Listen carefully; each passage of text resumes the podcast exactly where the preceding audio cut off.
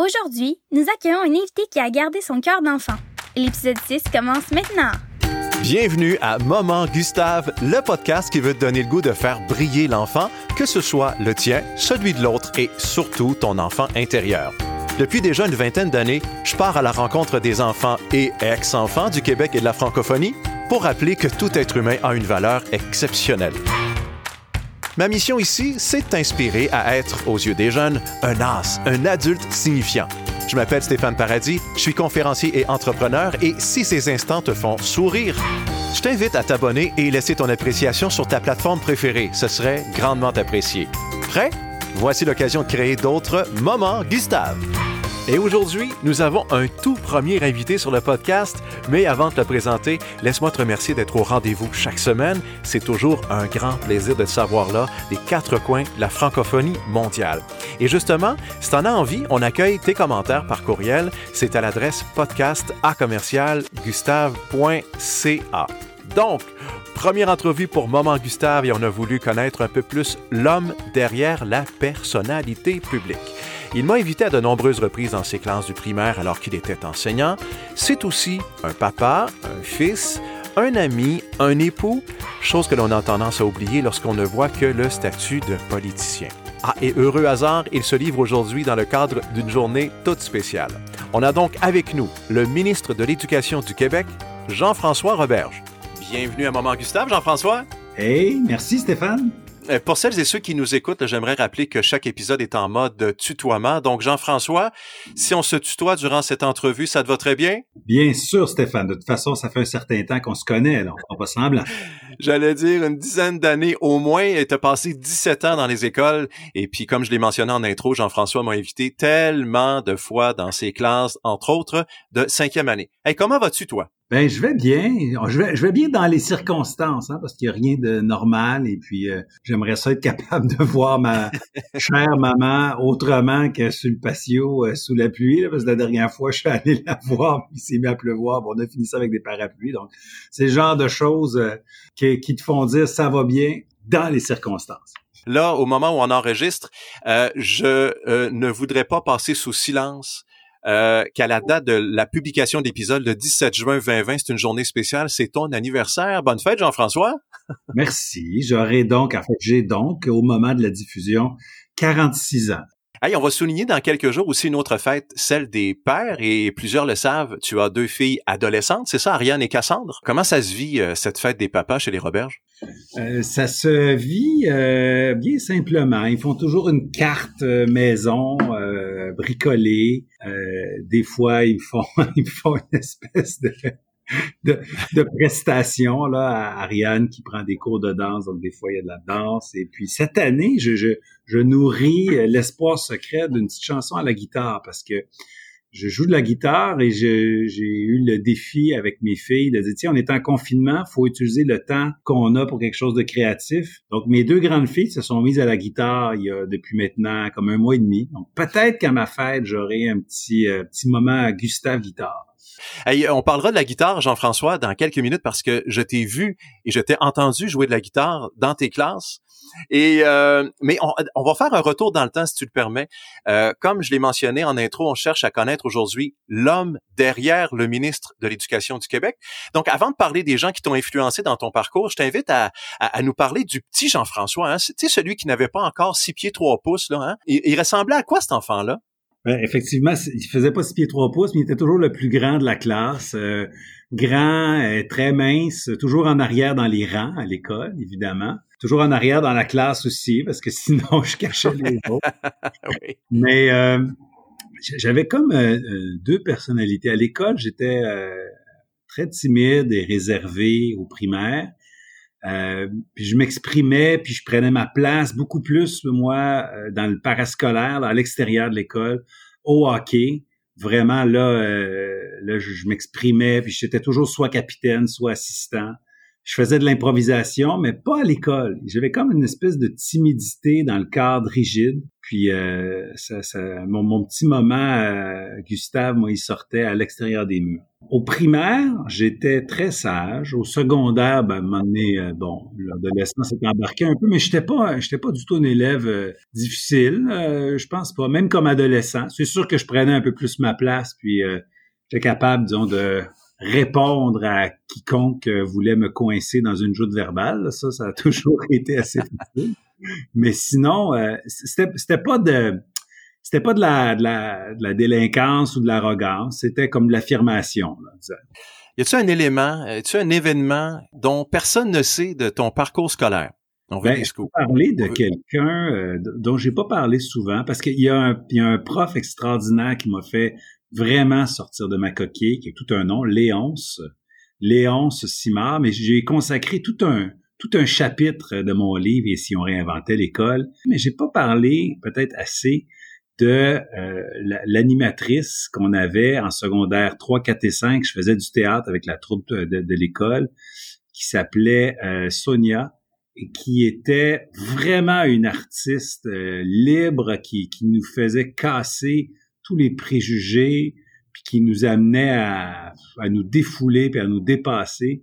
Ça a été très libérateur. Mais en fait, elle n'avait pas le poste d'enseignante à l'école. C'était vraiment une comédienne, une metteur en scène qui avait été embauchée pour animer la troupe de théâtre. Mais de toute façon, quand tu as 14, 15, 16 ans, euh, pour moi, c'était ma prof de théâtre. Elle n'était pas enseignante, euh, elle me mettait pas une note dans mon bulletin, mais c'était définitivement une prof dans ma tête. Quelle influence elle a eu dans le fait que tu sois devenu euh, enseignant et ministre aujourd'hui? Ben, elle m'a, euh, elle m'a poussé à euh, ne pas avoir peur du ridicule, à, peut-être être exigeant envers moi-même, puis à, accorder peut-être moins d'importance aux gérants d'estrade là, qui, qui préfèrent porter des jugements sur les autres que de faire les choses par eux-mêmes. Donc c'était quelqu'un qui, je pense, qui s'était construit elle-même, puis elle, voulait faire de nous des esprits libres, un peu comme le professeur Kitty ou, ou Keating là dans euh, la Société des poètes disparus là. Oui, oui. C'était de, là. C'était quelqu'un de très fort qui amenait les jeunes à, à se dépasser. Sonia fait partie du secondaire, mais si on revient plus en amont, là, euh, c'est-à-dire au primaire, est-ce que tu as un homme ou une femme de ce niveau-là qui t'a procuré de ces moments, Gustave, lorsque tu étais plus petit?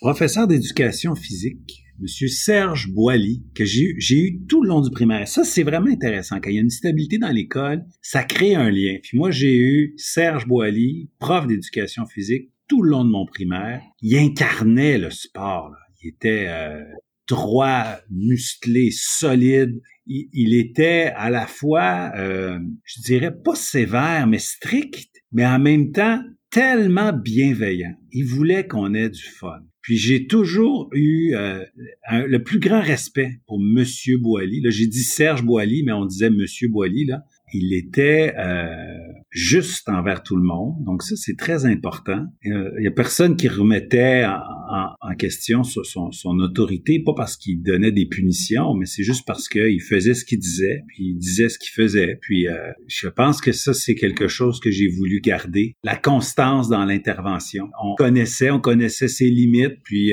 personne n'était intéressé à les dépasser. Tout était clair. Donc je pense que c'est quelque chose qu'il faut développer comme euh, adulte signifiant, là, donc qu'on soit parent ou prof, là, la constance, c'est rassurant pour les jeunes. Est-ce qu'il était ce genre de prof un peu fou sur les bords? Non, non. Euh, non, Monsieur Boily, c'était pas quelqu'un qui faisait des, des grandes folies mais c'était quelqu'un qui nous amenait à avoir du plaisir, qui nous amenait à nous respecter. C'est ça l'affaire. Tantôt, j'ai peut-être sorti le mot sévère, mais c'est pas ça, pas ça du tout. Il était pas sévère les uns envers les autres. Lui, il incarnait le respect. C'est plus ça. Il amenait les jeunes à se respecter les uns envers les autres. S'il y avait des jeunes qui, étaient irrespectueux les uns envers les autres, c'est sûr qu'ils se faisaient rappeler à l'ordre. Puis euh, tout le monde comprenait que, ben voyons donc, on faisait partie d'une équipe classe, d'une équipe école, puis que on, devait, on devait se respecter soi-même et respecter les autres. C'est un autre enseignement complètement différent, euh, mais euh, tellement rassurant dans ma vie d'enfant qu'on dirait que c'était comme une base solide. Il nous a donné des bases qu'on pouvait utiliser n'importe où ailleurs qu'en éducation physique. Et c'est ce que tu as cherché à reproduire dans tes classes par la suite? Oui, je dirais même dans mes classes comme prof, puis dans ma vie comme papa, si je peux être aussi, euh, c'est comme l'idéal, si je peux être aussi euh, euh, droit et constant et respectueux que M. Boily, ben c'est sûr que ça, je suis un bon papa à ce moment-là. Ben, tu étais peut-être aussi un bon papa pour plusieurs élèves parce que tu avais cette espèce de regard chez les euh, filles et les garçons euh, dont tu avais la charge. Je me souviens très bien que tu m'as invité, quoi, à, raison de 5 ou 6 ans peut-être dans tes classes, à travers tes 17 années là d'enseignement. Et puis, je remarquais vraiment les étoiles briller dans les yeux des enfants. Ben, justement, on, on va aller là. Qu'est-ce que ça représentait pour toi concrètement, faire vivre des moments, Gustave, à tes élèves au quotidien? Ah, mais quel bonheur, quel bonheur de voir des élèves être bien, des petites personnes être juste bien, être euh, zen dans leur classe parce qu'ils savent que ils sont aimés, là, qu'ils sont acceptés, ils savent que Jean-François les regarde pour ce qu'ils sont, les écoute pour vrai. Ça amène un espèce de climat de, de, de paix dans la classe qui fait que tu es capable de faire des mathématiques, de l'impro, un petit moment fou, des moments très, très sérieux, étudier l'accord du participe passé avec avoir, verbes pronominaux. Puis si l'élève comprend pas, ben il sait qu'il va poser la question, puis il se fera pas niaiser. Je pense que ça permet beaucoup de choses quand tout le monde dans une classe sent que, que qu'ils sont dans un espace euh, sécuritaires, qui savent qu'ils se feront pas juger ou niaiser, puis ils savent que si ce jour-là, ils ont pas fait leur devoir, ou même s'ils font une niaiserie d'enfant, ben le prof les aime quand même. Puis moi, ça me rassurait de voir les élèves entrer zen, entrer heureux.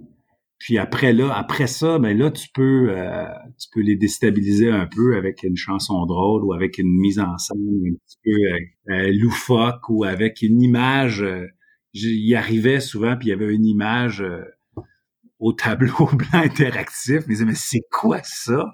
Puis on partait de ça pour les faire parler, pour après ça arriver avec une notion de science qu'ils n'avaient pas vu venir. Puis ça créait beaucoup de possibles t'avais du fun pour contaminer, entre guillemets, ta classe de plaisir. Ah oui, ben écoute, il y, a, rien, a rien de plus intéressant, valorisant, stimulant que d'avoir une classe devant soi, puis d'établir des liens avec ces jeunes-là, puis de les faire apprendre toutes sortes de choses, autant des savoirs que des savoir-être, et que j'ai aimé enseigner.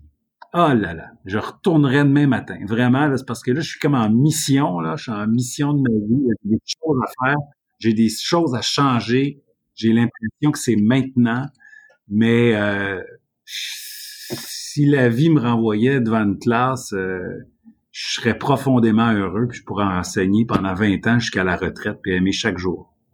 Je veux rappeler aux gens que lorsque j'entre en classe pour un atelier, je parle toujours à l'enseignant ou à l'enseignante avant, pendant une dizaine de minutes, pour m'imprégner de la classe que je vais rencontrer pendant euh, environ 75 minutes. Et je dois dire que Jean-François était l'un des enseignants qui, invariablement, d'année en année, prenait, on dirait, chacun des enfants de façon individuelle, me les nommait et pouvait nommer une force de chacun des enfants. Comment faisais-tu pour avoir cette espèce de relation avec chacun de tes élèves, Jean-François, aussi privilégié, aussi étroite que ça? Ben, je pense que je suis pas tout seul. Hein. Sincèrement, je pense que pas mal tous les profs euh, font ça. J'ai côtoyé beaucoup, beaucoup d'enseignants quand même au fil de ma carrière. J'ai eu beaucoup de stagiaires. J'ai eu, euh, je pense, 10, 12 stagiaires. Je pense que tout le monde trouve sa personnalité puis a cette volonté-là. Là. Mais euh, je pense que le secret, c'est c'est d'avoir conscience qu'on est privilégié d'être devant une classe.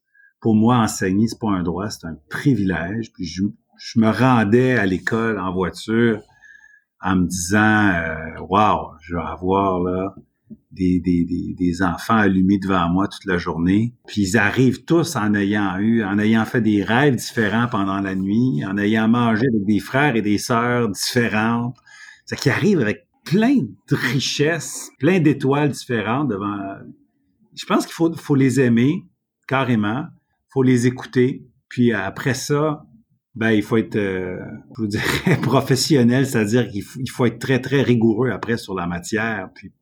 Mais d'abord, d'abord euh, le contact puis la relation humaine. Il n'y a rien de possible s'il n'y a pas de contact et de relation humaine entre le prof et les élèves.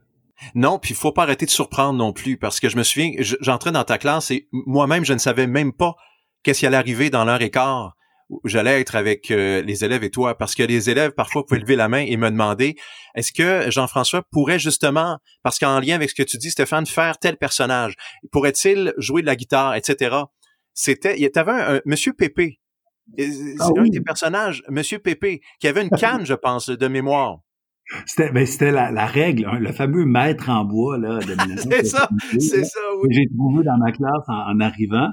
Puis il était, c'est un, maître en bois classique. Il, était très flexible. Fait que je m'accotais dessus puis ça pliait au maximum à la limite. oui, puis là, je faisais le personnage de Pépé qui était, il était né quelque part avant le, avant 1534 parce que dans la, l'histoire, il racontait lui qui avait traversé avec Jacques Cartier. Euh, il racontait ses souvenirs de voyage, mais évidemment, il se mélangeait tout le temps parce qu'il avait vécu comme plus de 400 ans d'histoire, 500 ans d'histoire. Fait qu'il confondait les dates.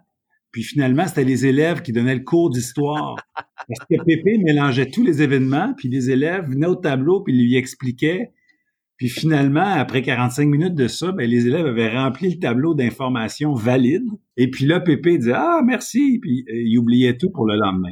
les enfants en redemandaient, Jean-François. C'était euh, écoute, c'était apprendre dans le plaisir. Euh, on parle des moments heureux, on parle des beaux moments, mais est-ce que tu peux nous raconter le, moment le plus bouleversant de ta carrière d'enseignant?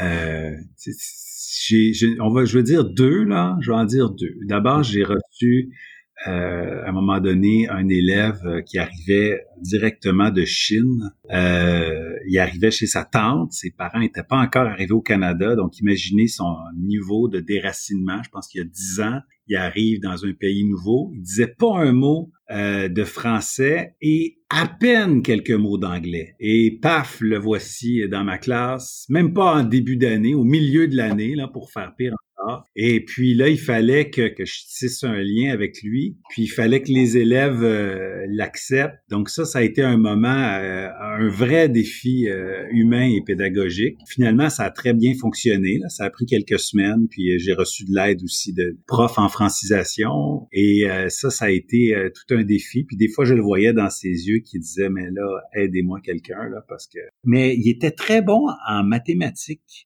Écrivait des fois des problèmes au tableau, puis je lui donnais la craie, juste pour qu'il résoudre des problèmes, puis qu'il sente que ça, c'était un langage qu'on partageait. Et puis là, quand il, il, finissait par résoudre un problème de maths, ben, tous les élèves l'applaudissaient. Puis ça, ben, on ne sait pas s'il l'applaudissait en français ou en chinois, mais le message passait. Et un moment de réussite pour lui, là, quelque part, là. Ben, exactement. Là, là, il y avait comme quelque chose que, que tout le monde comprenait dans la classe, puis tout le monde comprenait qu'il était, qu'il était vraiment bon. On faisait pas semblant. Ça, c'était des moments euh, sur lesquels après on pouvait s'appuyer pour faire des choses plus difficiles. As-tu appris quelques mots en mandarin? J'aimerais ça dire euh, que je m'en souviens, mais je les ai pas réutilisés, donc euh, non. Mais je me souviens que des premières choses, c'est qu'à un moment donné, il était au tableau, il savait pas quoi faire. Puis là, je dis, ben, ah ouais. Et là, il a répété, ah ouais. Son premier mot en québécois, ah ouais. Ah ouais. Et là, et là, il l'a fait, il a, il a compris que ça voulait dire vas-y. Là, les élèves disaient, ben, c'est ça, monsieur Jean-François, il va, il va chercher ça dans le dictionnaire, il ne trouvera jamais. Donc, euh, ah ouais. ah ouais. Alors, euh, euh, ouais donc avec le, deuxième moment bouleversant, tu, tu disais que tu en avais deux, Jean-François. Ouais, l'autre c'était moins drôle. Là. C'est, euh, j'étais sur la rive sud et puis c'était, euh, disons, classe moyenne. Mais classe moyenne, ça veut dire qu'il y a vraiment une pluralité d'élèves et, et, et de, de, de réalité de vie dans la même classe. Ça m'est arrivé quand même d'avoir des enfants qui l'avaient vraiment facile à la maison. Et puis, euh, à un moment donné, j'ai une de mes élèves qui a fait une tentative de suicide à 11 ans. Mmh. Oh. Euh, et que, qui a été sauvée par un de mes élèves qui est entré dans sa maison. Et là, moi, le lendemain, je reçois les deux et les deux se confient à moi. Ils l'avaient pas dit à leur famille, à personne. Euh, donc euh, ça, je peux, je, je peux te dire que ça, ça change une journée dans une vie de prof, puis dans une vie de famille, puis euh, tout ce que ça implique.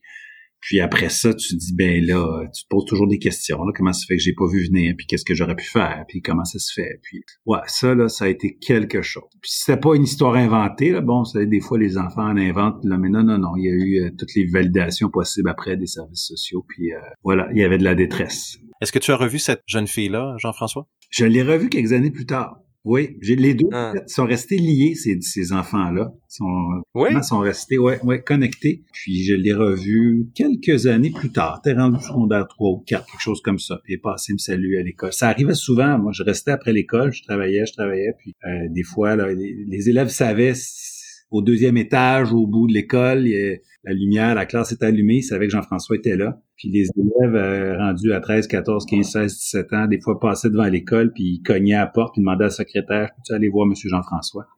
Puis euh, à un moment donné, euh, elle est revenue me voir. Tout un bonheur. Quel est le plus beau commentaire qu'un ex-élève qui te rencontre sur la rue ou ailleurs peut te faire? J'en croise souvent des, des, ex-élèves. Ben tiens, j'en, ai un, là. J'ai euh, une de, de mes anciennes élèves. Je vais la nommer parce que c'est beau. Rachel Cournoyer, qui est devenue enseignante, puis qui m'a invité dans sa classe à aller voir ce qu'elle fait euh, l'année passée, puis qui, qui m'a dit euh, que, que j'avais inspiré son parcours, puis que pas nécessairement juste à cause de moi, mais que les souvenirs dans ma classe, ça, ça avait influencé son parcours, puis que là, elle était heureuse comme enseignante, puis elle était épanouie, puis euh, je suis allé la voir enseigner, puis c'était magnifique. Comme quoi, la base, c'est la relation, hein? Oui, On a parlé de tout plein de choses, Jean-François. Quel est, toute année confondue, là, euh, enseignant, ministre, peu importe, quel est le moment le plus marquant de ta carrière à ce jour?